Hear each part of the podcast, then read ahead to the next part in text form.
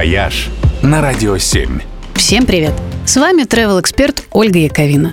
Несмотря на то, что на дворе уже весна, зачехлять горные лыжи и сноуборды еще рано. Сезон катания в России еще не закончен. Вернее, на южных курортах он может быть и закончен, а в Сибири еще вовсю катаются и будут делать это как минимум недели три – более того, сейчас, возможно, один из лучших моментов, чтобы по достоинству оценить сибирские популярные горнолыжные курорты, где зимой было чересчур многолюдно и дорого.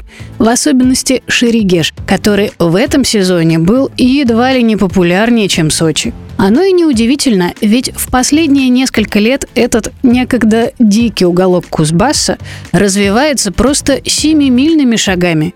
И даже за одну эту зиму стал еще круче прежнего. Если раньше роскошным здесь был только снег, то сейчас даже те, кто привык к европейскому уровню сервиса, смело могут ехать в эту сибирскую глухомань.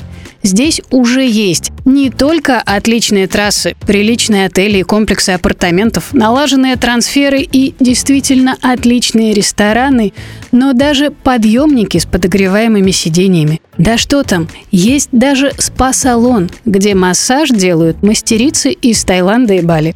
А особенно сильно Шерегеш Апгрейд чувствуется в секторе Е с лучшими и самыми длинными трассами – в этом сезоне здесь заработал первый глэмпинг с номерами в геокуполах и барнхаусов прямо у подъемников. Появился джип-парк для прыжков и трюков, отдельный учебный склон с траволатором, отдельная инструкторская служба и даже воздушный шар, на котором можно подняться на высоту 50 метров и полюбоваться курортом. И еще грандиозным 13-метровым снеговиком, одним из крупнейших в мире, построенным специально к юбилею Шерегеша. В общем, все здесь как в Европе, только в Сибири.